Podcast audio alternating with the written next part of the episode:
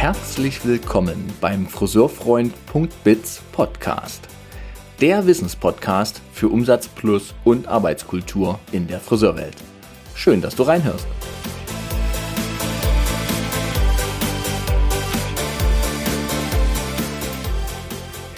Mit Uli Droste kann man sich richtig schön unterhalten. Und ihr dürft gleich einem Gespräch lauschen oder zuschauen, was ja sich sehr trägt von einer Qualität, die wir am Anfang des Gesprächs für uns auch festgelegt haben, und von der Qualität der Fülle. Denn Uli und ich, wir haben beschlossen, in diesem Gespräch wirklich zu schauen, was sind denn Lösungsvarianten und was gibt es denn alles, was haben wir denn alles? Und so geht es im Gespräch mit ihr, na klar, um sie und ihr Wirken als Branchengestalterin, aber es geht auch darum, was braucht es in der Branche und was haben wir für tolle Möglichkeiten auch alles schon da? Was ist alles schon da, um die Branche in eine erfolgreiche Zukunft hinein, hinein zu gestalten oder hinein wandeln zu lassen? Ich habe das Gespräch sehr genossen. Ihr werdet das auch merken. Es ist natürlich eine tolle, starke Verbindung zwischen Ulrike Droste und mir vorhanden. Und wir haben im Nachgespräch auch noch was Schönes festgestellt, wo es, was uns mehr oder weniger beide überrascht hat, das bleibt aber ein kleines Geheimnis und ihr dürft jetzt die vielen Nicht-Geheimnisse, dürft ihr jetzt mal noch teilen. Äh, nicht teilen, sondern euch anhören. So. Aber Thema teilen, natürlich dürft ihr auch gerne teilen. Wenn euch diese Podcast-Episode gefallen hat oder auch weitergebracht hat, dann teilt gerne das alles in euer friseuriges Umfeld hinein. Denn eins ist fest, äh, eins steht fest, es gibt unglaublich viel Wissen in der Friseurbranche und ganz viele tolle Menschen, die unterstützen können, die Ideen haben, wie es vorangeht und ja, damit auch Lösungs- und Handlungsansätze für jeden Einzelnen von uns und euch. In diesem Sinne, viel Freude bei dieser Episode.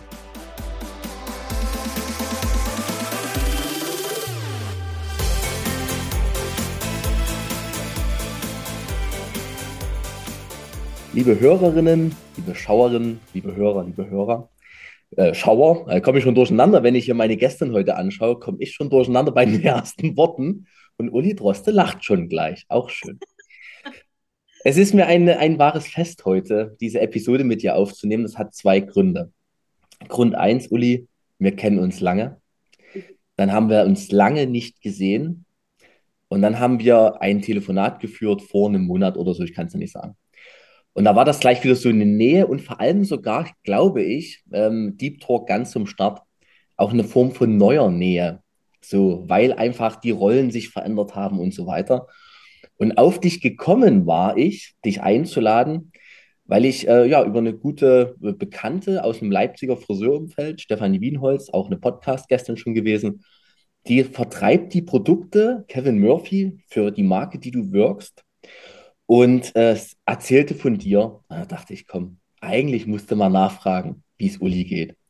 Und dann habe ich dich angerufen und habe wieder, oder habe erstmal noch kurz so recherchiert, wie man das so macht, und habe wieder gemerkt, du bist eine Person, du bist schon so lange in der Branche und hast dich immer aus meiner Sicht, so, ich drücke es mal so aus, wie ich sehe, als Gestalterin, als nach vorn gehende, aus meiner Sicht auch als Enthusiastin immer gezeigt, die mit einem sehr gesunden Menschenverstand so diese Balance zwischen Emotion und Rationalität versucht zu halten und zu treffen. Und das, obwohl wir in einem Riesenkonzern zusammen uns überhaupt erst kennengelernt haben. Also eine spannende Persönlichkeit, die ihren Weg geht. Und ich bin sehr dankbar und froh, dass du dir heute die Zeit nimmst und hier für uns alle mit uns äh, deine Meinungen, Haltungen und ähm, ja, Ideen teilst. Danke, Uli, dass du da bist.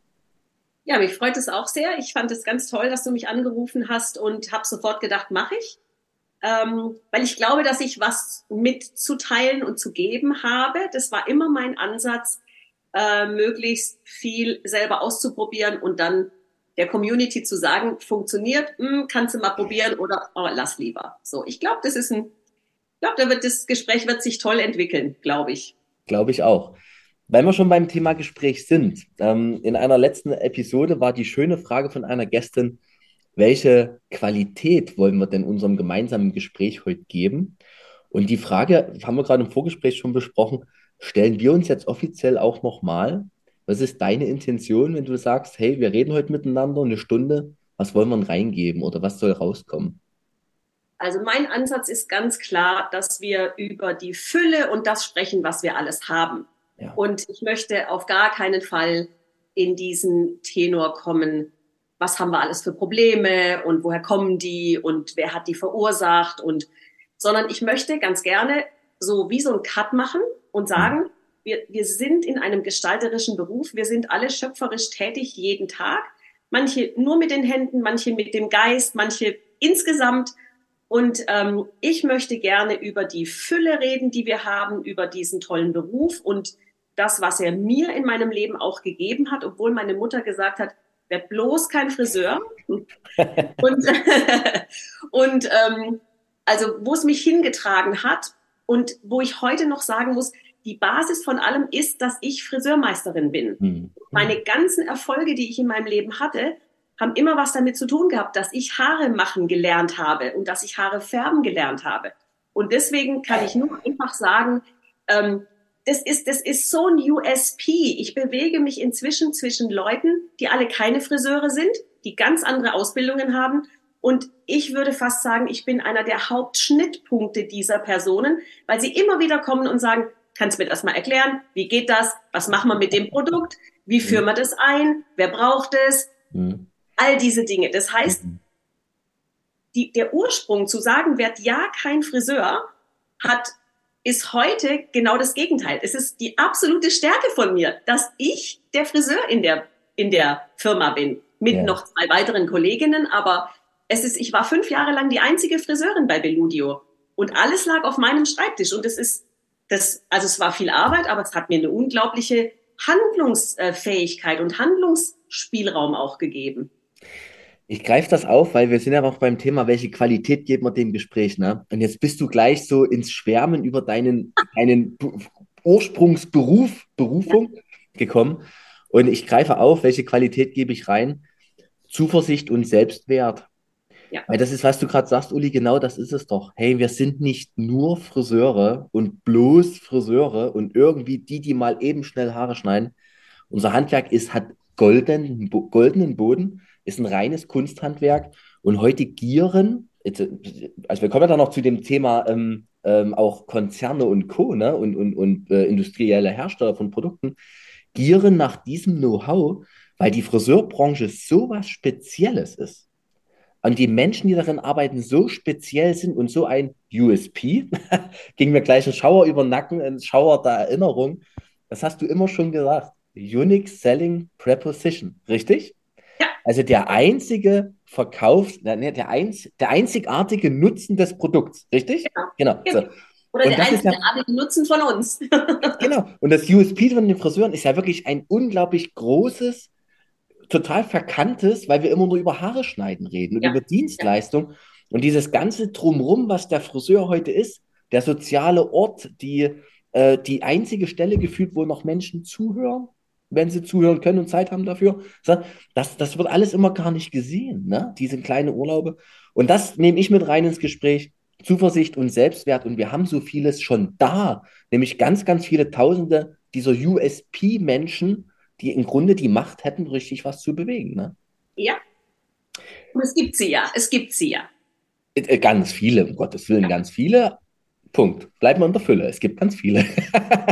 Qualität, Fülle. Weil man denkt, tendiert natürlich, tendiere auch ich dann zu denken, ja, und ich kenne aber auch ein paar die. Aber nein, es gibt ganz viele und die reichen uns auch. So. Genau.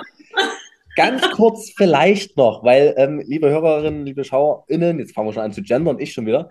Ähm, die Uli und ich, ihr merkt also schon, wir verstehen uns gut, wir kennen uns gut. Ich stelle noch mal kurz den Bezug her.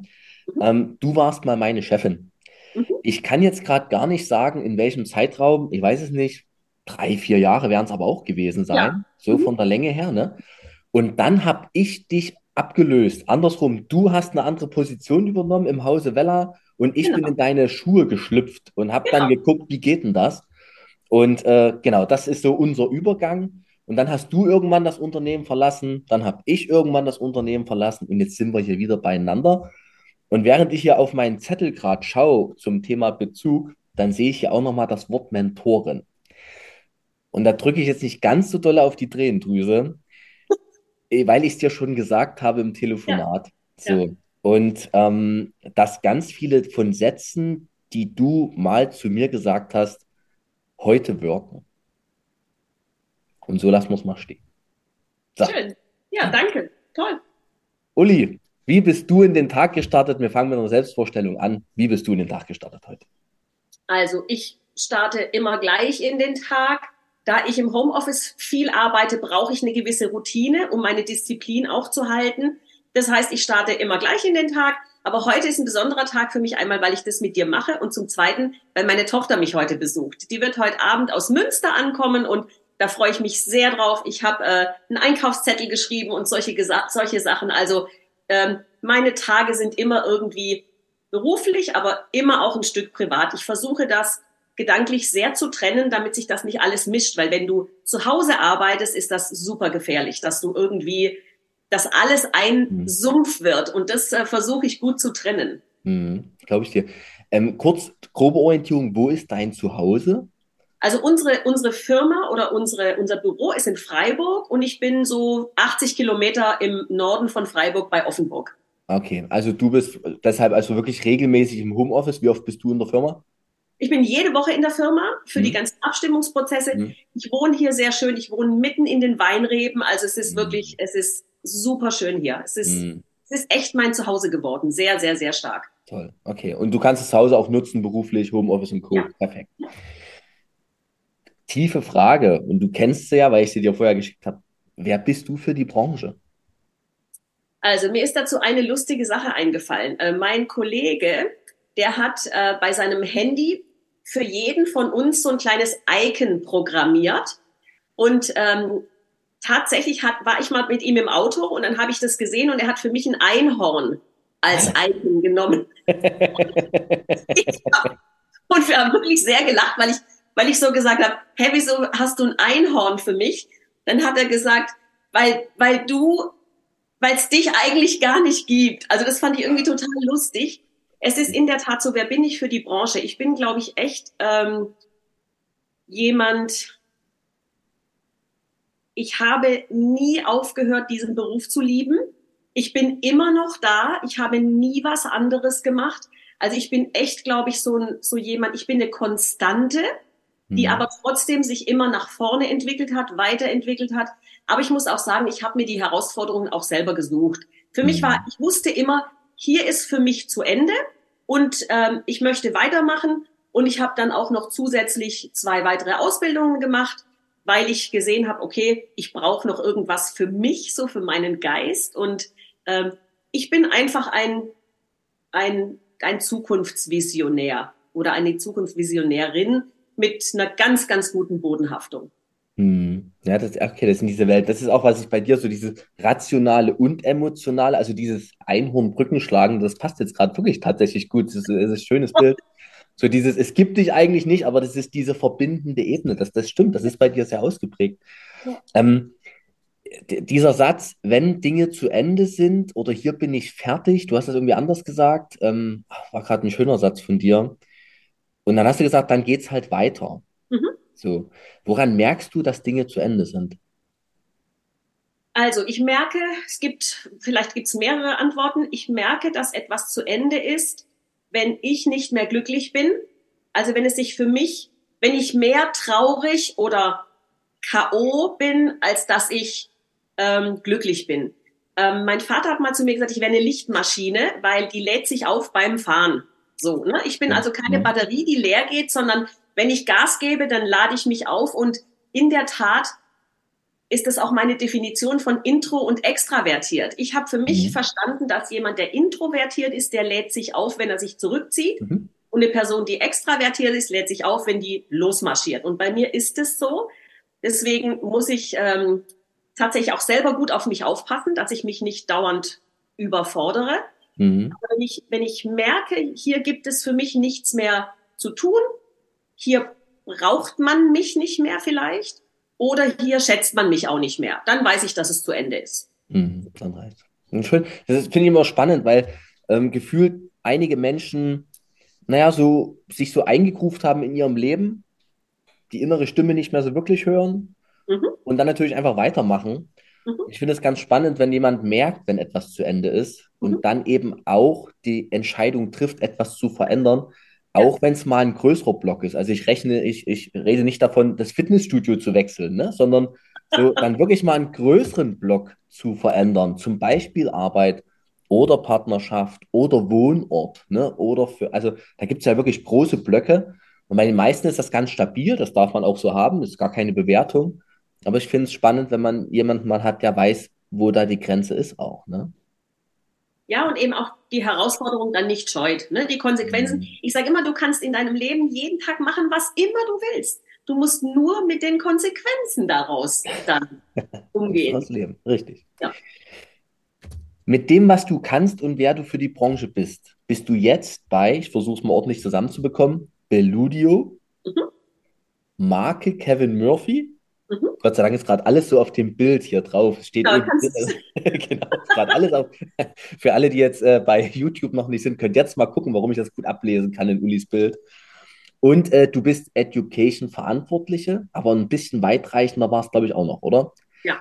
Erzähl mal bitte unseren Hörerinnen, Hör Schauerinnen, was ähm, so, äh, was, was tust du eigentlich den ganzen Tag beruflich? Genau, also ich, ich muss ein Stück zurückgehen. Ich bin ja seit neun Jahren jetzt da und wurde damals äh, über einen Headhunter tatsächlich ange, angefragt mhm. und bin damals in eine Firma gekommen, die zwar schon länger da war, aber der Education-Bereich wirklich im Aufbau war. Mhm. Ich hatte eine Vorgängerin, die hat es sehr gut gemacht, aber in einem sehr kleinen Kontext. Das hat damals alles für die Firma gepasst. Und sie brauchten jemanden, der über den Tellerrand schauen kann und der einfach andere, andere äh, Skills noch hat, um diesen Bereich nach vorne zu bringen. Kevin Murphy International selber war auch zu der Zeit relativ dünn aufgestellt. Also ich sag mal, jede PowerPoint sah anders aus. Es gab mhm. keine Workbooks. Wir hatten also relativ wenig Material. Jeder Trainer hat seine eigene Geschichte erzählt und ich habe so gedacht, okay, hier muss ich unbedingt Ordnung schaffen. So, das habe ich die ersten fünf Jahre alleine gemacht und dann war ich an der Grenze, wo ich gesagt habe, ich kann nicht die Strategie machen, den Bereich leiten und zum Kunden fahren und die Seminare geben. Hm. Also ich war quasi Friseurservice in einer Person für viele Jahre. Oh. Und dann habe ich eine Mitarbeiterin gekriegt, äh, meine Christina, die immer noch da ist und die jetzt den Bereich übernommen hat und die, so dass ich mich mehr um das Thema Strategie, Markenentwicklung, wir haben inzwischen mehrere Marken an Bord. Wir heißen ja auch Beludio Boutique Brands. Wir haben andere Marken noch an Bord, aber Kevin Murphy und Calamy ist unsere Hauptmarke, mit der wir absolut das größte Business haben. Und mhm. ähm, wir sind klein und fein und ähm, ich bin mein, also mein, mein ganzes Herz schlägt für diese Marke und für diese Firma auch, für die ich arbeite. Toll. Schön. Das ist aber, glaube ich, auch das, warum ähm, Stefanie Wienholz nochmal überhaupt von dir gesprochen hatte, die Kollegin jetzt hier aus Leipzig. Weil klar steht man immer vor den Regalen, also ich jedem Salon stehst du einmal vorm Regal und denkst, was steht denn hier alles drin, ne, mit meiner Vergangenheit. Und dann sieht man natürlich die Kevin Murphy Produkte mit dieser viereckigen Form. Das ist ja, fällt ja nun mal wirklich auf. Gut gemacht, wohlgemerkt. Ne? Ja. Und, ähm, und wenn man dann anfängt zu hören, wie die Friseurinnen, die das benutzen, davon sprechen.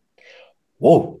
Na, also da kommst du ja so als alter Velaner so in alte Zeiten zurück, ehrlich gesagt, und denkst, das kenne ich so. Ne? Das war auch mal so. Und äh, da macht ihr ja einiges richtig, ne? Genau. Also, also die, die, die, die Arbeit, die du da machst und dieses Herz, was für die Marke schlägt, das scheint sich ja im Markt auch rauszutragen. Ihr seid komplett exklusiv, oder? Ja, wir sind komplett exklusiv. Ich glaube, dass ein, ein großer, einen großen Anteil hat, dass es die Person Kevin Murphy tatsächlich gibt. Ist nicht wie bei Dr. Best, ne, der da für Werbung macht, sondern sondern Kevin Murphy gibt es wirklich und wir waren jetzt gerade wieder in Malaga alle und ich habe äh, Kevin wieder auf der Bühne erlebt, ich habe mich mit ihm unterhalten, wir standen gemeinsam am Buffet und es, also das ist, das ist der Herzschlag und der Pulsschlag dieser Marke, dass dieser Typ einfach ein Wahnsinnsfriseur ist und auch ein Visionär. Die Produkte funktionieren toll. Wir haben ja eine tolle Geschichte. Wir haben tolle Core Principles, die alle mit Aktionen hinterlegt sind. Und was ich wirklich sagen kann, in den Anfangsjahren, wenn ich Seminare gemacht habe und es kam ein Video mit Kevin und Kevin hat irgendwas erzählt, wohlgemerkt alles auf Englisch natürlich, hm. dann haben die so da gesessen. ihr seht jetzt für die Hörer, ihr seht jetzt ein, ein sehr schönes, anhimmelndes Gesicht. Ne? Andächtiges Gesicht. Andächtig genau. anhimmeln. Und ja, genau. da habe ich so gedacht, ey, die sind alle verknallt in denen. Mhm. Und es ist tatsächlich so ein bisschen so, ähm, unsere, unsere ähm, Markenliebhaber lieben diese Marke. Und ich, das ist der große Unterschied, der es mir, mir auch so leicht macht, da zu agieren. Ich muss nichts schönreden, ich muss nichts mhm. verkaufen, ich muss es nur erklären. Und ähm, die, die Produkte, es ist wie wenn du, also ja, das wächst, die Liebe wächst mit der Zeit, mit der du mit dieser Marke zusammen bist. Das ist unheimlich toll, das erleichtert es uns wahnsinnig. Wow. Ich habe jetzt verstanden, dass du die ganze Strategie Produktstrategie auch, sowas alles jetzt bei dir läuft? Was alles nee, also wir haben natürlich Marketing, Sales. Also ich muss sagen, mein, ich glaube, mein größter Lerneffekt war das Key Account bei Vella. Denn mhm. da habe ich gelernt, wie gehen die Dinge zusammen. Mhm. Also wie arbeiten diese Teams miteinander, Sales, Marketing, Education. Und ich fand es früher oft so, das weißt du auch, wir haben oft den Satz gehört, Education ist Key Business Driver oder Education mhm. ist mega, mega wichtig. Mhm. Aber oft wurden wir gar nicht so behandelt, als wenn wir die wichtigsten wären im Raum. Jo. Ja, ja leider bei ja. Uns ist es mhm. wirklich so, wir sind ein Dreigestirn, wir sind Sales, Marketing und Education und wir sitzen immer zusammen. Alles geht über unsere, also wir drei entscheiden, wie bringen wir das Produkt auf den, äh, in die, in die, in den Markt äh, was, wie sieht der Folder dazu aus, mhm. welche Texte stehen da drin. Also wir sind, ich bin quasi die Schnittstelle zu Marketing und Sales. Und das natürlich mit dem friseurigen Wissen, was du ganz genau. am Anfang heute gesagt hast, ne? Das, was wahrscheinlich den anderen Zweien am Tisch fehlt. Genau, aber dafür fehlt mir ja natürlich das tiefe Marketingwissen und der Vertrieb. Also wir um sind Gottes absolut Willen. gleich. Alles schön Augenhöhe und alle gleich, ne? Ganz genau. Aber trotzdem ist natürlich für eine Marke, die im Friseurbereich existieren ja. will und leben ja. will, ist ja. trotzdem das Wissen natürlich gut. Marketing ist ja recht allgemein handelbar und genau. trotzdem genau. friseurspezifisch, genau. Vertrieb auch. Genau.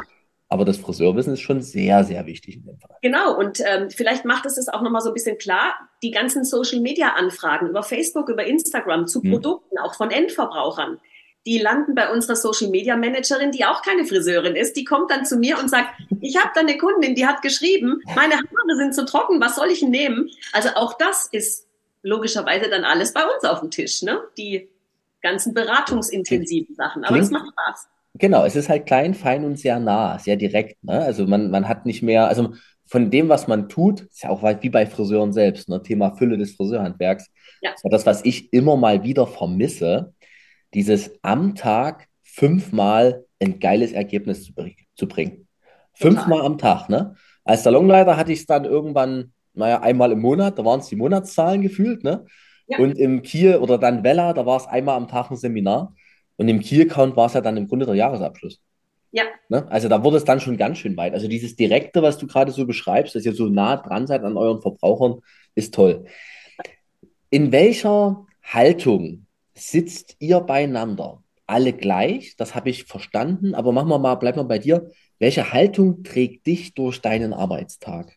Welche innere Haltung? Absolut Eigenverantwortung. Also ich bin, ich bin für meine Fehler verantwortlich. Ich kriege auch Lob, wenn ich die Dinge gut mache. Das heißt, ich kann, ähm, ich versuche immer bei mir zu bleiben und zu gucken, wenn was nicht gut läuft, hab, wo ist mein Anteil da dran? Und wenn ich äh, sehe, dass jemand anders irgendwie nicht abgeliefert hat oder sich nicht gekümmert hat, dann äh, spreche ich das direkt mit der Person an. Also das ist mhm. meine Haltung zu sagen, ich bin immer im Optimieren im, mhm. im beruflichen Kontext und da nehme ich ähm, die Dinge, die zu mir gehören. Die zu dir gehören. Ja. Bei Eigenverantwortung machst du jetzt gerade ein ganz großes Feld uns nochmal auf für dieses Gespräch, nämlich genau dieses Feld der Fülle, was man als Qualität vor uns fest du festgelegt hast. Wir haben ganz viele Menschen in unserer Branche. Wie steht es aus deiner Sicht um die Eigenverantwortung? Meinst du jetzt die, wenn es um die Kolleginnen und Kolleginnen geht? Ich mache das Feld bewusst groß ja. auf gerade, ja. weil es beginnt für mhm. mich ja wirklich im Grunde bei den Friseuren, bei den Führungskräften, also Unternehmensinhabern, geht aber auch in den Bereich Industrie gerne mit rein. Also die sind, gehören ja auch dazu.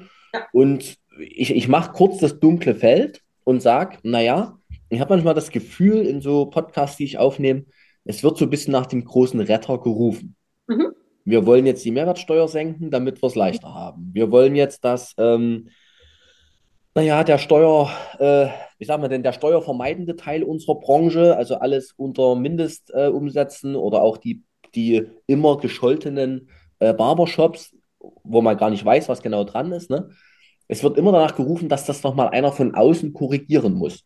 Mhm. Und jetzt erzählst du gerade von Eigenverantwortung. Mhm. Wie steht es aus deiner Sicht um die Eigenverantwortung in unserer Branche? Das war ganz bewusst groß. Ja, also ich habe in meinem Leben gelernt, dass es fast keine Situation gibt, wo ich jemand anderen dafür verantwortlich machen kann.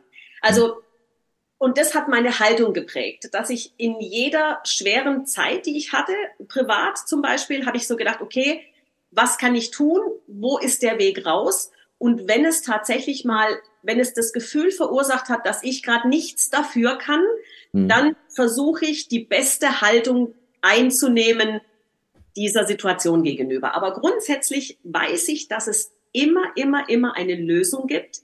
Dafür muss ich aber die Sache analysieren. Ich muss reflektieren, also mit mir und meinem Umfeld.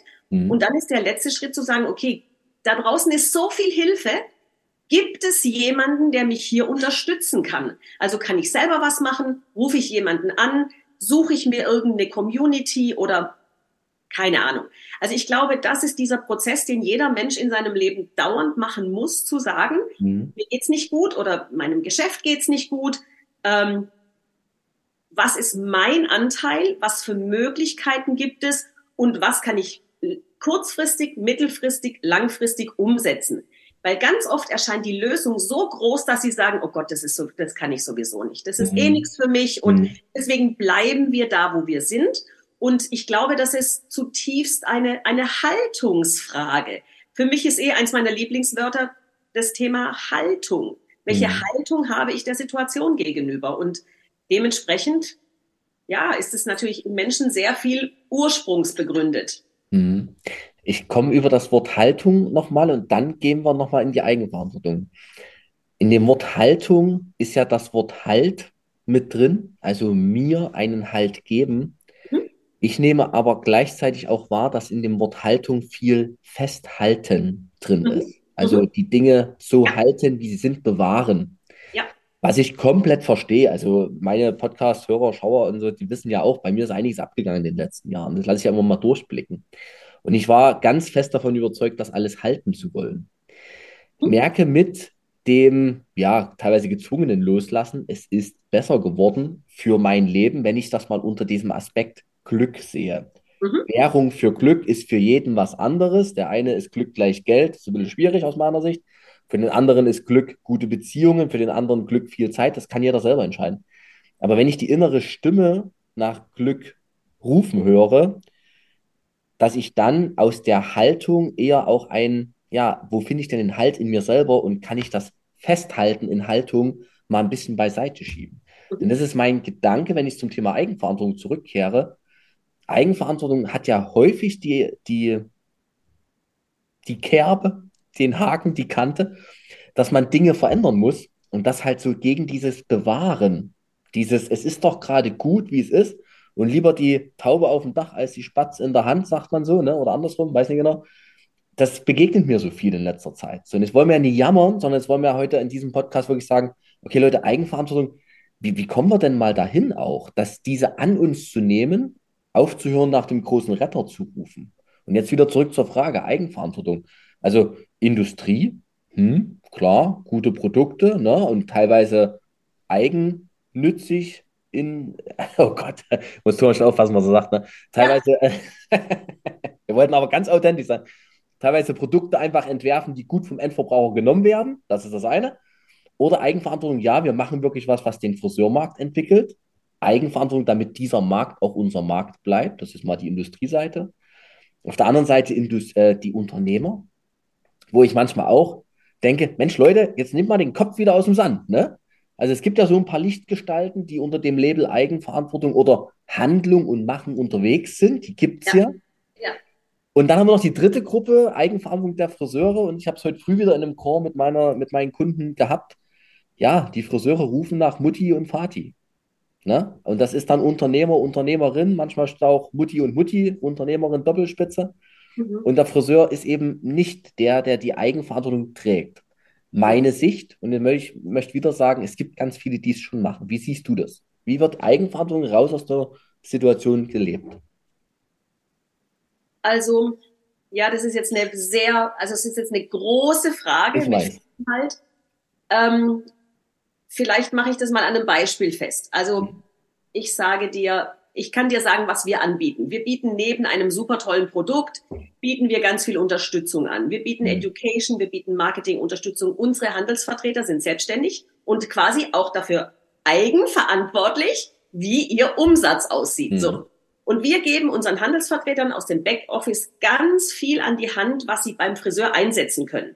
Dafür ist aber im, im Vorfeld nötig, dass man eine Analyse macht, was braucht welcher Kunde. Mhm. Oder von mir aus, wenn ich es nicht für den einzelnen Kunde mache, ich mache drei Gruppen. Das ist wirklich was, was mir bei beim äh, im Key Account gut gefallen hat. Dieses Gain, Grow und Retain. Das kannst du auf den Friseur ab äh, genauso abwandeln. Das heißt, wo kann ich bei bestehendem Kundenstamm dazu gewinnen? Wo brauche ich neue Kunden?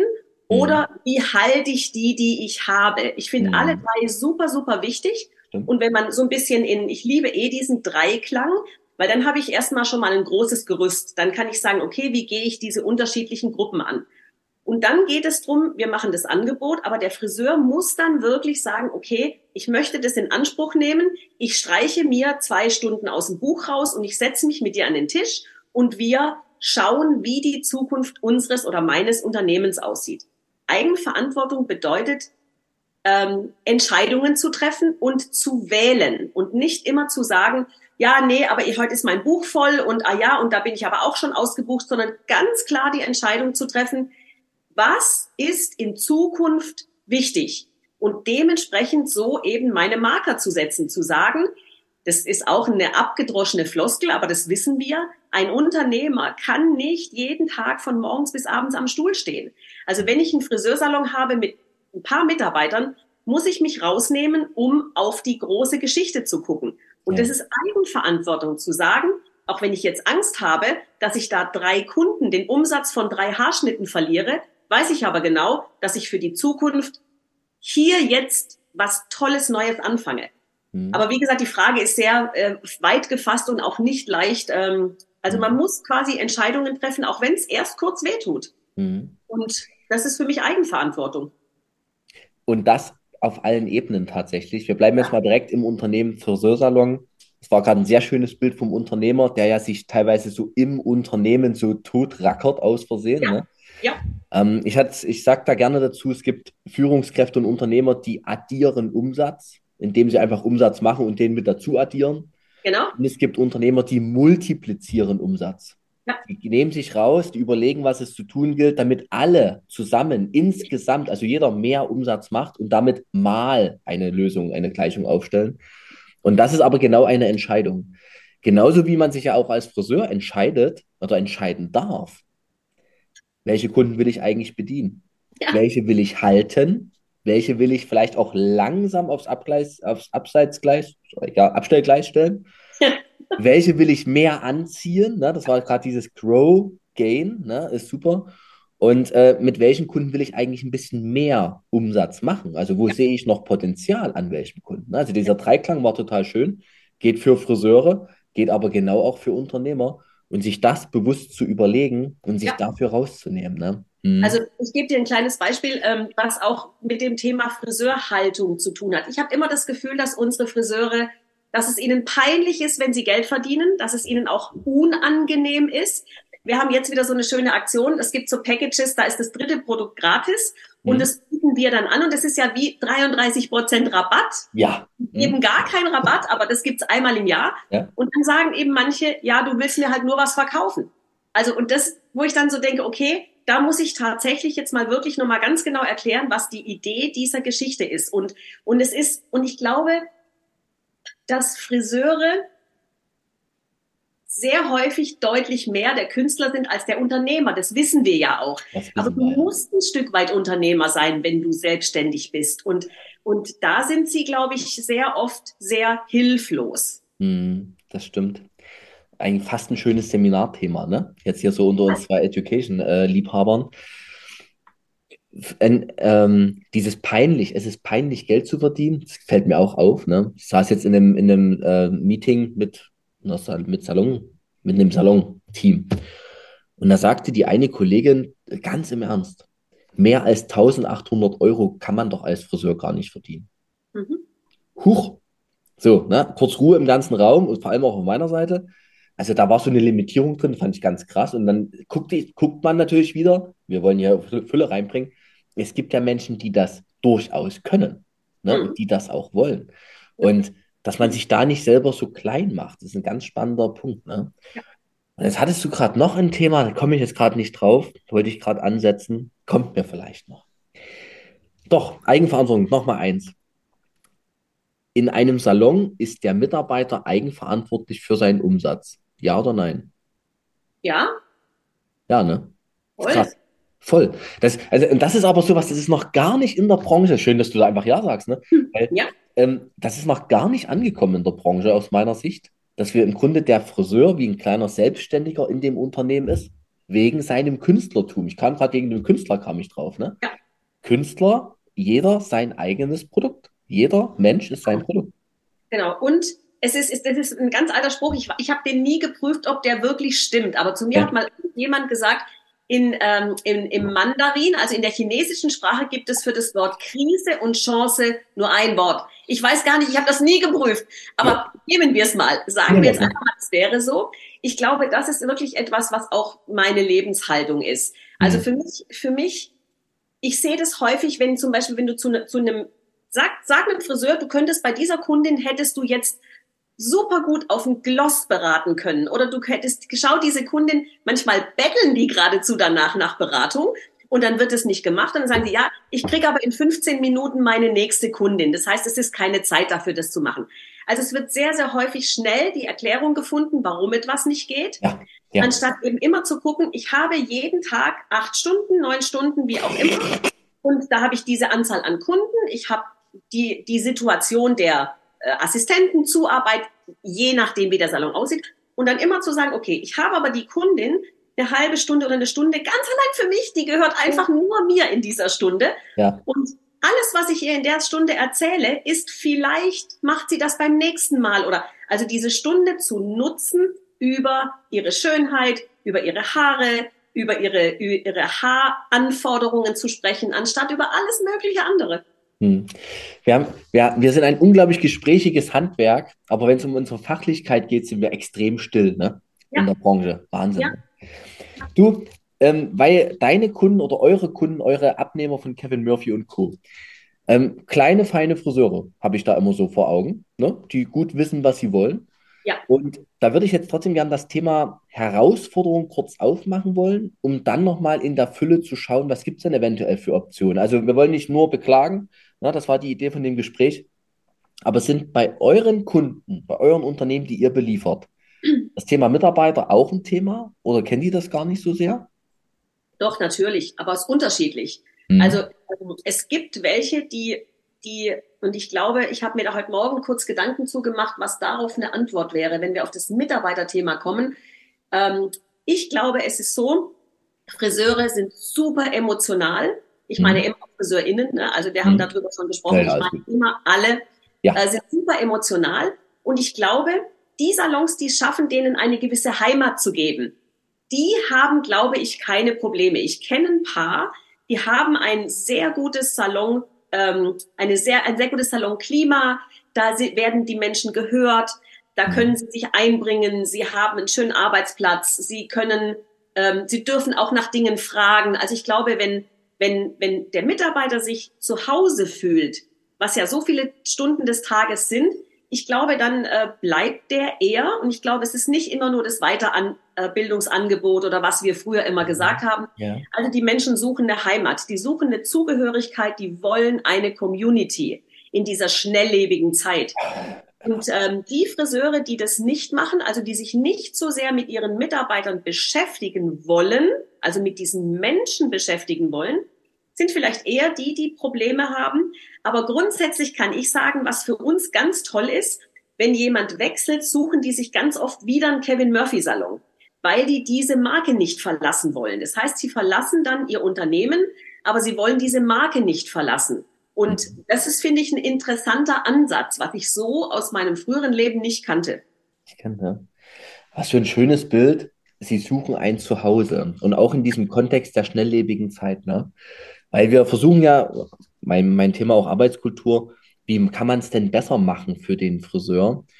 Und gleichzeitig merken wir bei all diesen ganzen Ideen, Vier-Tage-Woche etc., ähm, dass man häufig einfach nur den Menschen, die eigentlich keine Lust mehr haben, trotzdem, also wo der Antrieb so ein bisschen raus ist, den macht man das Nest trotzdem noch ein bisschen kuscheliger. Man hat dann aber halt zu Hause einen Haufen Leute, die nur so Bewohner sind, ne? Mhm. aber nichts mehr an den Tisch mitbringen. So, also man kann es auch zu gemütlich machen, einerseits, ja. aber der Schlüssel, und da kann ich sagen, schwingt mein Herz sehr doll mit, Menschen ein Zuhause geben in dieser schnelllebigen Zeit.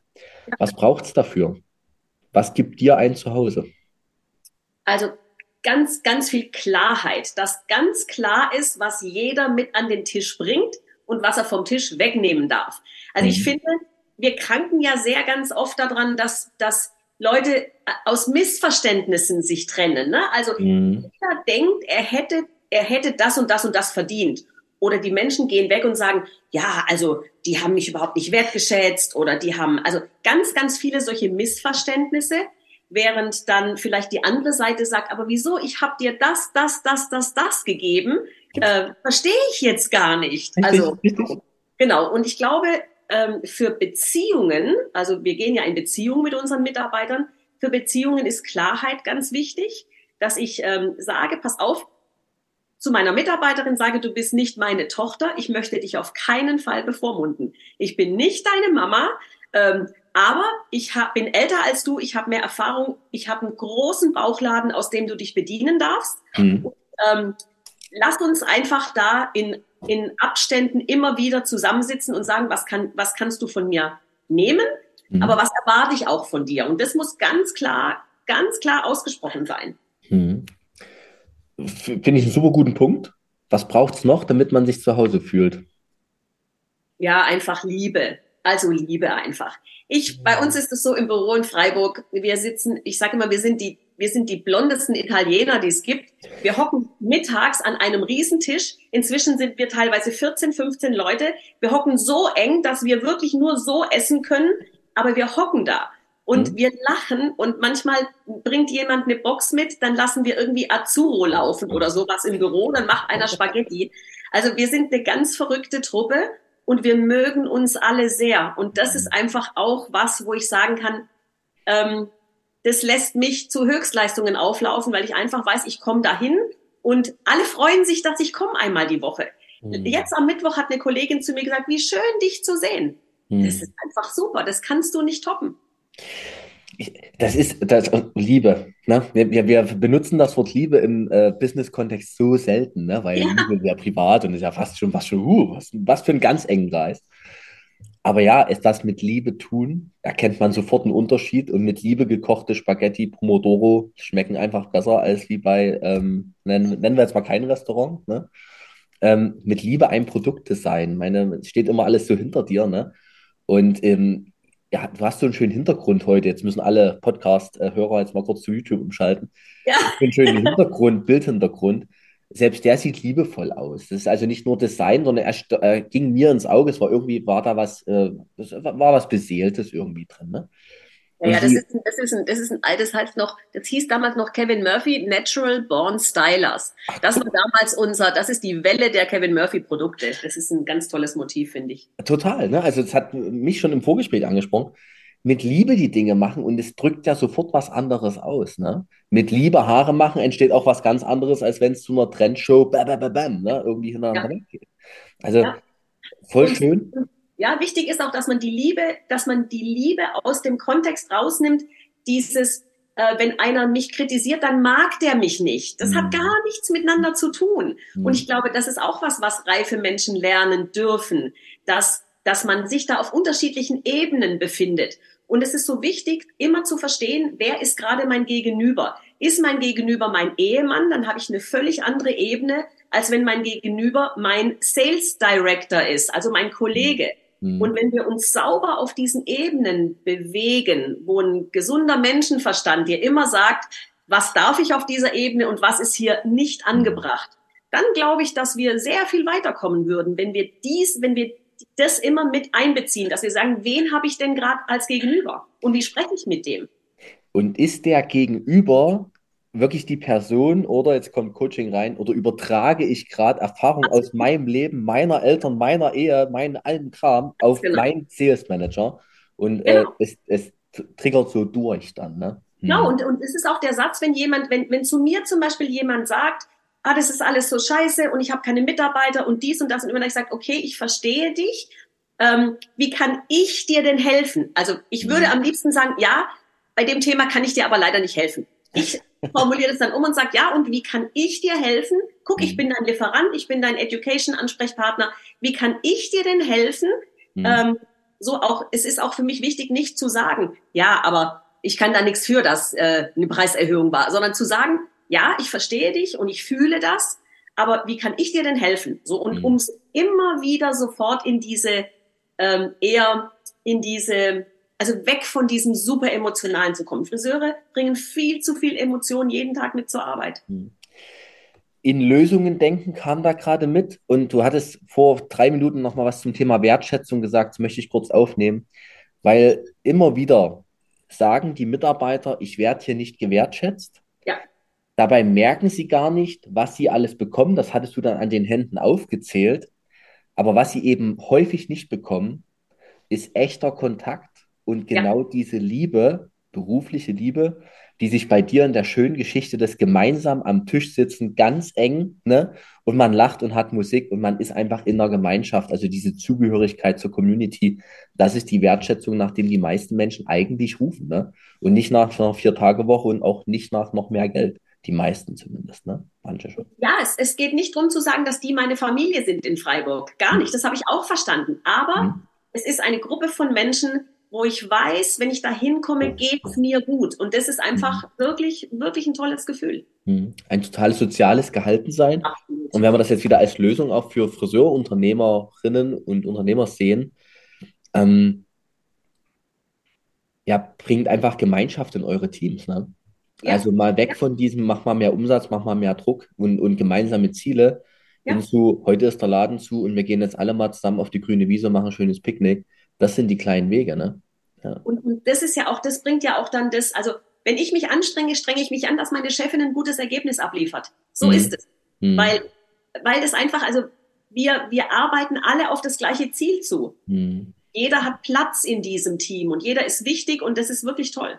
Und ihr habt aber auch gemeinsam die Vorteile, wenn das Team oder wenn der Erfolg kommt, ne?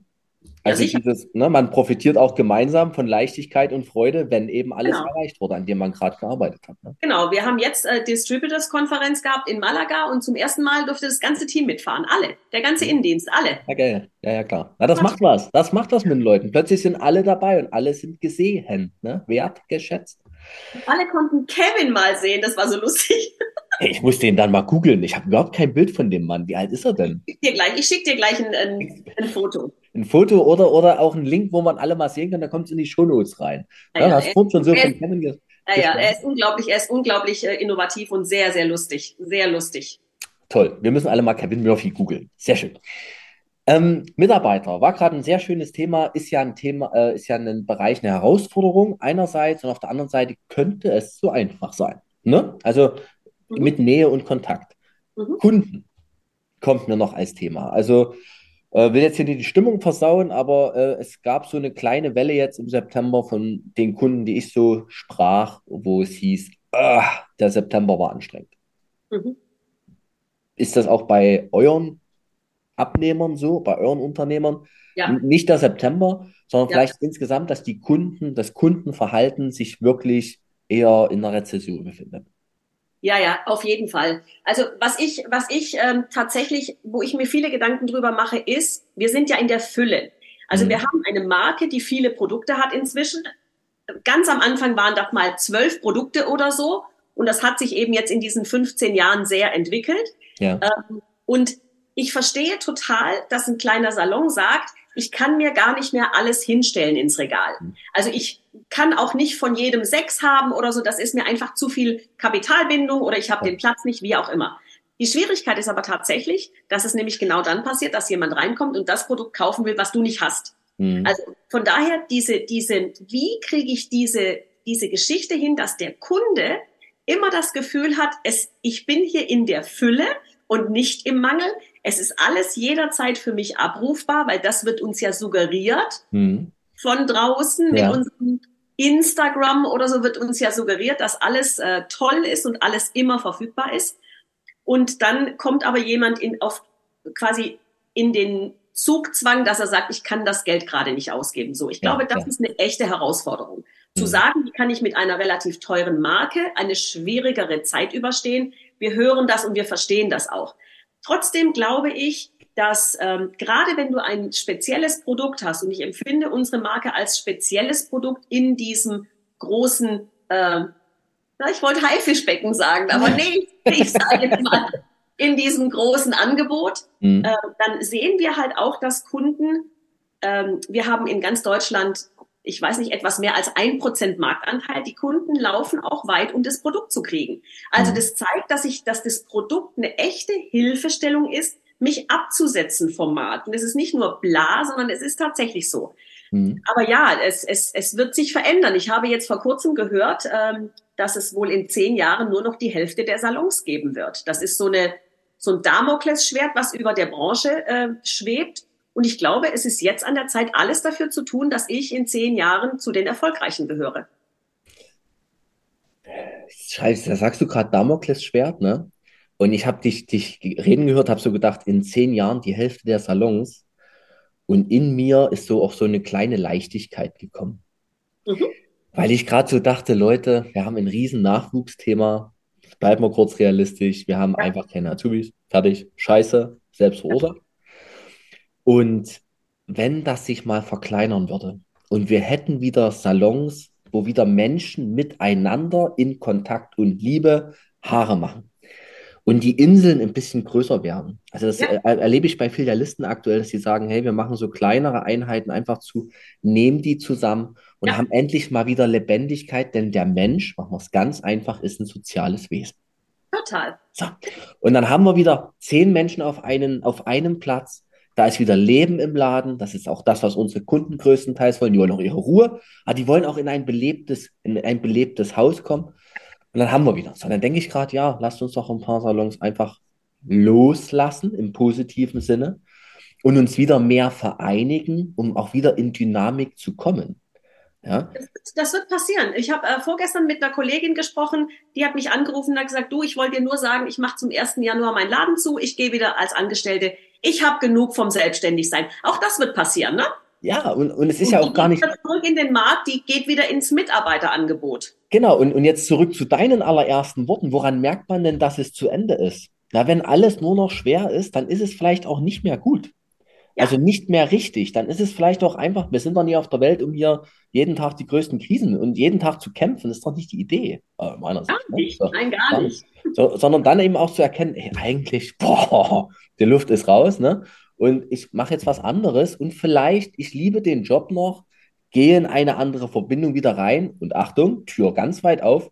Und wenn ich wieder in Kraft und Freude bin, dann mache ich vielleicht nochmal eine Ausgründung. Okay, aber bis dahin, in diesen aktuell doch ja etwas anstrengenden Zeiten für alle Unternehmer, muss man auch nicht alle, stimmt nicht, aber für einige, sich einfach auch mal wieder rausnehmen und sagen, ey komm, ich lasse ja. diesen Platz, mache ich jetzt mal frei und dann gehe ich wieder in ein Team und mache da was Neues mit. Finde ich einen guten, guten Ansatz. Ja. ja. Und ich finde eine Sache, die ist sicherlich, äh, hast du in anderen Podcasts auch schon längst besprochen, aber was mir gerade so auffällt, ist diese Sichtbarkeit. Ne? Mhm. Viele Unternehmen hab, haben keine Sichtbarkeit und keine Strahlkraft nach außen, mhm. weil sie sich mit diesem Thema Instagram und so weiter gar nicht beschäftigen wollen. Wir haben das im eigenen Haus auch, mhm. dass wir das Thema jetzt angehen müssen. Und ich glaube zum Beispiel, wenn du, und ich meine nicht diese Comedy-Geschichten, also die sind mhm. auch lustig, aber ich meine mhm. wirklich ein Salon, der sich nach außen hin so darstellt, dass du als junger Mensch siehst, oh, da ist, da ist ein Gutes, da ist was Gutes. Mhm. Und da haben wir einige Beispiele bei uns äh, in unserer Community, die das machen. Und ich muss tatsächlich sagen, die haben überhaupt keine Mitarbeiterprobleme. Ja, ja. ja kommen ja. die Leute, weil die sehen, da, da geht was. Da sind auch Leute, ne? die hat, glaube ich, schon zehn Mitarbeiter und kriegt jetzt wieder zwei neue Lehrlinge mhm. ganz easy, mhm. weil die einfach immer in Bewegung ist und weil die einfach auch sagt, wir sind hier so eine tolle Truppe, mein Herz ist so groß, ich kann noch zwei Leute mit versorgen.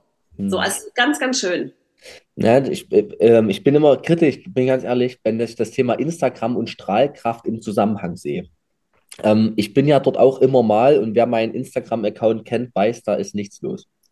Also da kommen immer nur so ganz stumpf meine Bilder, wenn ich einen neuen Podcast habe. Ich entschuldige mich hiermit nicht dafür, sondern das ist eine Informationsplattform für mich. Aber es gibt viele Menschen, und guck mal, Strahlkraft, nehmen wir jetzt mal ganz dicht, ne? Musst jetzt kurz aushalten. Über diese vielen Jahre ist irgendeine Strahlkraft von dir ausgegangen, die hat unsere Wege zueinander finden lassen. Ja. Und das nicht über Instagram. Ne? Nee. Also Instagram ist nur ein Kanal, der aus ja. meiner Sicht geprägt ist. Und jetzt alle, mit denen ich schon über Instagram gesprochen habe, tut mir leid, von ganz viel Fassade und ganz Ach. viel auch Erniedrigung und Demütigung, weil dieses scheiß Neidthema, was in jedem selber wohnt, dann immer anspringt. Aber diese wirkliche Strahlkraft, dieses wirklich Anziehende, das ist nicht Instagram.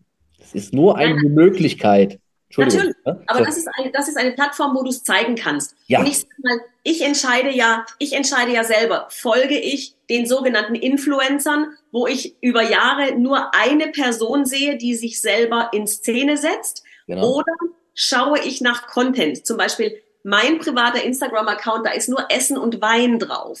So. Und und das finde ich toll. Ich fotografiere dann übers Jahr die Reben und wie, die, wie der Wein sich entwickelt ja, und sowas. Und ich habe auch nur 300 Follower und die finden das ganz toll, weil die dann sehen, was ich so mache. Mein Mountainbike und all diese Geschichten. Ist ein bisschen mein persönliches Bilderbuch. Also ich spreche nicht von diesen, von diesen äh, aus meiner Sicht gehaltlosen Accounts, sondern mhm. ich spreche wirklich davon, dass es auch Leute gibt, die über Instagram zeigen, was sie für eine Arbeit machen. Und das meine ich. Ich meine diese Accounts mit wirklich Inhalt. So. Mit Inhalt und wo diese Strahlkraft, die die Menschen zum Schluss ausmachen. Ne? Wir sind ja ein totales People-Business. Also, ja. also die anderen Branchen kenne ich alle nicht, aber für Friseure kann ich sagen, die Menschen sind das Produkt. Und wenn die Menschen nicht strahlen, ziehst du keine Leute an. Die Menschen gehen wie die Fliegen zum Licht. Aber wenn du selber dunkel bist, wie so eine alte, uralte Taschenlampe, wirst du halt nichts anziehen, wenn du nicht strahlst. Ja, genau. so. Und das, dann, äh, ja. Genau, das siehst du auch. Da überall, wo Menschen sind, kriegst du fünfmal so viel Likes. Die, Men die Leute wollen Gesichter sehen. Natürlich. Die Menschen natürlich. wollen Menschen ja. sehen. Das ist so. Da hatte ich jetzt, ähm, ich weiß gar nicht, wie ich früher gesprochen habe, es ging um Urlaubsbilder. Und Urlaubsbilder an, durfte ich mir angucken müssen. Ne? Und Natur, Natur, Natur. Ich denke, hey, wart ihr dabei? Ne? So, und das ist, äh, ich will auch Menschen sehen. Ne? Und ich glaube, ganz viele Menschen wollen Menschen sehen. Friseure sowieso und die Kunden wollen auch ihre Menschen sehen. Ne? Kunden, ähm, ich mache trotzdem das Thema nochmal kurz auf. Vorher gucke ich mal kurz aufs Telefon, wie spät das eigentlich ist. Ja, alles im grünen Bereich. Sehr schön. Kunden und Dienstleistung. Oder machst noch ein Mühe größer, Preisakzeptanz der Kunden. Ja. So. Was können wir machen? Eine Idee, eine Richtung. Was, was also, wohin geht naja, die Frage jetzt? Was meinst die, du mit, was können wir machen? Okay, ich, mach, ich baue es aus. Ähm, unsere Preise entwickeln sich in der Branche viel zu langsam. Mhm. Müsste viel schneller gehen. Wir müssten schon viel weiter sein. Mhm. Wir sind abgehängt gegenüber den anderen Handwerksberufen. Okay. Mhm. Das, obwohl wir ein Kunsthandwerk sind. Mhm. Und die Aussage ist ja immer, unsere Kunden akzeptieren nicht den Preis. Mhm. Die strecken die Rhythmen. Jetzt haben wir noch gesellschaftlich so ein bisschen Thema. Ich bleibe in der Fülle, ne? Gesellschaftlich, aber trotzdem Herausforderung. Das ängstigt den einen oder anderen. Und ich glaube, man merkt das wieder beim Konsumverhalten. So, und zum Schluss in Haare, ein Luxusgut und damit auch Konsum aus meiner Sicht. Wie können wir es schaffen, dass unsere Kunden neue Preise und vor allem die Qualität des Friseurhandwerks mal wirklich wertschätzen in Geld? Ich weiß gar nicht, ob wir das für unsere Kunden generell schaffen werden, sondern ich vergleiche die Friseurbranche immer auch mit der Modebranche, mit den Autos, mit den Schuhen, mhm. es ist egal, mit den Handtaschen, es ist total egal. Du kannst ja für deinen Konsum auf jeder Ebene und in jeder Größenordnung was finden. Du hm. kannst dir eine Handtasche bei Sarah kaufen oder bei H&M und du kannst dir eine Handtasche bei Chloe oder bei Louis Vuitton kaufen. So. Ja. Das hat immer was mit dir zu tun. Wie ist dein Budget? In welcher Gesellschaft bewegst du dich und so weiter und so fort. Ja. Und eigentlich ist es mit den Friseuren nichts anderes. Also wir haben die Unternehmen, die immer schon viel Geld nehmen. Ich, für mich ist mein Lieblingswort, aber auch mein Hasswort ist Balayage. Also ich sage jetzt mal, Balayage ist doch etwas, das schreibst du auf deine, äh, auf deine Preisliste und dann kommen die Leute. Weil das hat auf jeden Fall über Instagram super funktioniert, ja. dass diese jungen Frauen mit ihren gebalayagten Locken immer das gleiche Bild, 28 Trillionen Mal dasselbe Bild. Und dieser Friseur sagt zu mir, ja, aber meine Kunden wollen das. Ich sage, dann freue ich mich total für dich, weil dann ist das anscheinend dein USP. Mhm. Kunden kommen zu dir, weil sie Extensions und Balayage wollen und genau diese locken. So. Ähm, dann gibt es es, also die Friseure sind ja irgendwie unterschiedlich in unter, unterschiedlichen, ähm, äh, wie soll ich das mal nennen? Levels, also Levels, ja. was die Preisgestaltung angeht.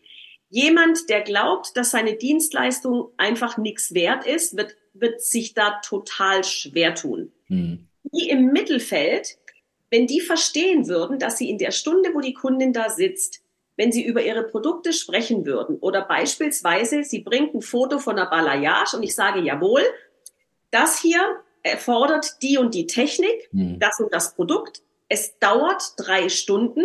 Sie müssen ungefähr in acht Wochen wiederkommen, damit es immer gut aussieht. Und Sie brauchen zu Hause diese Produkte, damit sie so aussehen wie auf diesem Bild. Möchten Sie das? So. Ja. Also das ist, das ist immer mein Ansatz gewesen in jeder Beratung, dass ich gesagt habe, du musst die ganze Geschichte erzählen in der mhm. Beratung. Mhm. Und dann musst du sagen, wollen sie es immer noch oder lieber doch nicht? So. Und das machen die aber nicht. Die sind so froh, dass der Kunde auf dem Stuhl sitzt und Balayage angemeldet hat. Mhm. Dann wird Balayage gemacht über Stunden und dann wird im Waschbecken noch irgendeine Korrektur vorgenommen. Das wird alle, landet alles nicht auf der Rechnung. Mhm. Anstatt wirklich vorher klar zu sagen, das sind die Schritte, das sieht so und so lang gut aus. Dazwischen machen wir einmal den Scheitel, einmal die Kontur. Also das fehlt den meisten Salons, dass sie wie eine Art Kostenvoranschlag, so wie wenn du sagst, ich muss meine, meine Waschmaschine reparieren lassen, ich hätte gerne einen Kostenvoranschlag. Ja. Eigentlich ist das etwas, was, glaube ich, unserem Handwerk total gut tun würde, weil dann auch der Mitarbeiter selber drüber nachdenkt, wie lange brauche ich denn dafür? Ich könnte sofort den nächsten Termin eintragen, wenn die Kundin an der Kasse steht. Also ja. diesen diese Weitsicht fehlt ganz oft. Ein, ein schöner Zurückspulmoment, liebe Hörerinnen, Schauerinnen, weil ähm, du hast gerade so eine Aufzählung drin gehabt, was man eigentlich alles sagen muss und was in mir sofort wieder hochkam in meinem Friseurkopf und Vella- und Trainerkopf, den ich so habe, äh, wie wertvoll das ist, ne? was da ja. alles dazugehört. Also alleine in der Aufzählung war erkennbar, in meinem Kopf rasselt es so mit, was sagt denn gleich für einen Preis? Ich habe noch gedacht, du sagst eine Zahl. Ne? Aber, aber, in meinem Kopf war gleich so, na klar, kostet das jetzt hier 400 Euro und ich weiß auch, was dann kommt. So. Genau. Aber dieses Aufzählen, dieses Klarmachen des Aufwandes, mhm. um damit auch die Qualität in den wahrnehmbaren Rahmen zu rücken. Ne? Also so, so ein Autohaus erzählt, oder Auto ist ein blödes Beispiel, so ein Maler erzählt ja auch, was er macht was da alles passiert und was da noch passieren muss mit dem Fußboden und mit der Decke und Spachteln und das. Und das wird alles ganz schön lange dauern, ungefähr. Ne? So, gucken Sie dann so rum. Und dann Kostenvoranschlag. So. Und dann weißt du aber auch, na, wenn der kommt, hat er das, das, das, das, das alles gemacht und in drei Jahren muss ich es wieder streichen lassen. Okay. Ja. Ne? Aber bis dahin bin ich mit diesen 8000 Euro Zahl genannt, äh, genau. äh, hier erstmal durch durch das Haus. Ne? So. Und dann hat das einen Wert, das hat irgendwie einen Rahmen bekommen. Ja. Dieses Bild vom Balayage hat einen Rahmen bekommen. Was gehört hier alles dazu? Warum ist das so aufwendig und intensiv gefühlt vom Preis für manche erstmal? Genau. genau. Und ich, ich, also ich, ich sage immer, wenn du den Preis nicht nennst, kann die Kundin nicht entscheiden. Also ne, sag doch bitte einfach und wenn sie dann und, und auch man muss es auch in einem in einen Kontext bringen, dass die Kundin sich traut zu sagen, sorry, aber das ist mir echt zu teuer dass man dann sagt, okay, dann habe ich einen Plan B. Dann machen wir Folgendes. Ja. Das, bla bla bla, keine Ahnung. Also das ist einfach eine gute Strategie. Ähm, den Kunden wirklich, es wird ganz oft der Preis nicht genannt, dann kann die Kundin gar nicht entscheiden. Es gibt mhm. nichts peinlicheres, als wenn die Friseurin weggeht und die Kundin nimmt das Produkt und guckt, ob der Preis vielleicht auf dem Boden steht oder so, ne? Ja, ja, weil, weil sie natürlich wissen will, ob sie das jetzt kauft oder nicht. Du hast heute im Gespräch schon mal so einen schönen Wert in die Runde geworfen hier, Klarheit. Ja. Mut zur Klarheit, Eigenverantwortung, die innere Haltung, ich bin's Friseur, ich bin es wert und es ist absolut berechtigt, dass ich die mit dir als Profi, mit dir als Laie jetzt mal über die, deine Haare rede und ich habe dir was zu sagen. Selbstwert, Eigenverantwortung, ist alles da drin. Ne? Und eigentlich alles an dem Beispiel Kostenvoranschlag. Ne? Ja. War, war, war ein schönes Ding jetzt auch für mich nochmal zu mitnehmen, weil daran hapert und das zeigt so vieles auf über unsere eigene also, Kleinheit. Ne? Ja, wir haben, wir haben ein Seminar sogar dafür. Das heißt Session Salon, ah. sind fünf Module. Und da geht es nur um die Kommunikation zwischen Friseur und Kunde. Und da ist in einem Modul, das Modul heißt Light Me, witzigerweise, da geht es um Licht und Schatten und Farbe im Haar. Da sprechen wir darüber, wie spreche ich mit einer Kundin über Haarfarbe. Also, ne, wie erkläre ich ihr, was hinter diesem Bild steckt? Was hm. sage ich ihr? Was sind die nächsten Schritte? Gibt es kleine Zwischenbehandlungen? Was passiert, wenn sie die falsche Shampoo nimmt? weil eben mit Sulfat und das verstehe ich nicht. Die Leute machen für 300 Euro Balayage und lassen die Kundin ohne Produkt nach Hause gehen. Verstehe ich nicht. Das gibt es auch nichts dran zu verstehen. Ja, ja, ist wirklich schräg, ne? Ja. Und in jedem, in, in jedem keine Ahnung, beim im Autohaus, zumindest bei meinem, kriegst du beim Reifenwechsel noch angeboten, so ein, so ein Reifenauffrischungsspray, was du ab und zu drauf sprühen hast. Da geht es um den oh. Reifen. Ja, die sind ja? auch so nicht noch auswuchten und wollen sie einlagern und das, so. Klar, das ist technisch alles noch im Rahmen, aber als, als er mit dem Spray um die Ecke kam, dachte ich, Respekt. Ne? Also jetzt äh, tun wir schon die Reifen sprühen, also alle ab. Ich hatte, ich habe der Clara, als wir, meiner Tochter, als wir in Rotterdam waren, habe ich die ersten veganen Doc Martens gekauft und da hat die das, die hat sofort alles an die Kasse gestellt und hat gesagt, sie brauchen diese Pflegestoffe, weil das ist veganes Leder. Ich so, alles klar, nehme ich mit. klar, ne? also, damit fertig, ne? Ja, genau. Uli, erfrischend, schön. Ähm, ich habe gerade mal auf die Uhr vor uns geguckt und auch auf unseren Zettel und wir sind bei vielen Sachen vorbeigekommen, bei Mitarbeitern, bei Kunden. Wir haben sogar noch über Preise, über Kommunikation jetzt gesprochen, haben die Haltung drin gehabt, haben also ganz vieles drin. Ich bin sehr zufrieden, sehr glücklich mit dem Gespräch. Und hätte jetzt noch drei schnelle Fragen zum Schluss an dich und dann runden wir es damit ab. Bist du bereit? Ja. Was lernst du gerade, was du noch nicht so gut kannst? Also ich mache so gerne Zwangsbeglückung. Das heißt, ich gebe sehr oft was in den Raum, obwohl der andere gar nicht gefragt hat. Also das lerne ich gerade, dass, ähm, dass all mein Wissen dann am liebsten angebracht ist, wenn die Person danach fragt und nicht, weil ich glaube, der braucht es jetzt ganz dringend. schön, sehr, sehr schön. Was ist aus deiner Sicht das größte Hemmnis in der Friseurbranche für erfüllenden Erfolg? Ja, dass sie eben nicht trennen können zwischen Emotion und Ratio und nicht mhm. wissen, wo was wann richtig ist. Es ist total wichtig, emotional zu sein, aber wenn es um mein Geschäft geht, dann muss ich eine andere Brille aufsetzen. Das, glaube ich, ist wichtig. Dankeschön. Und die letzte Frage. Ich bin die gute Fee. Du hast einen Wunsch frei. Was wünschst du dir für die Friseurbranche? Ich wünsche mir, dass Friseure so viel Geld verdienen, dass sie investieren können in Dinge, die sie selber nicht können. Also, weiß ich nicht, mein liebstes Beispiel ist immer, wenn jemand die Dekoration vom Schaufenster selber macht und im Sommer so Vogelsand reinstreut. Ja. Du weißt, was ich meine. Ich meine das ist ganz herzig. Das ist ganz herzig, aber das ist bei uns so der Running Gag, dass wir immer so sagen, Vogelsand. Vogelsand ist, wenn ich eigentlich einen Dekorateur gern hätte, aber das Geld will ich nicht ausgeben, also streue ich im Sommer Vogelsand und schreibe hin Urlaub.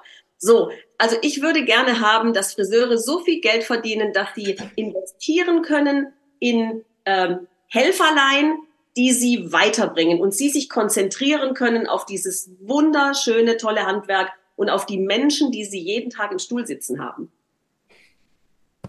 berührt mein Herz. Dankeschön für diesen schönen Wunsch. Den, da geht mal was rein, ne, dass das hier auch äh, bald Realität ja. wird für die Branche. Ja. Sag Uli, ganz herzlichen Dank für die Zeit, die du genommen hast, für das offene Gespräch, erfrischende Gespräch für mich auch, für die schöne Verbindung, die ich spüren durfte.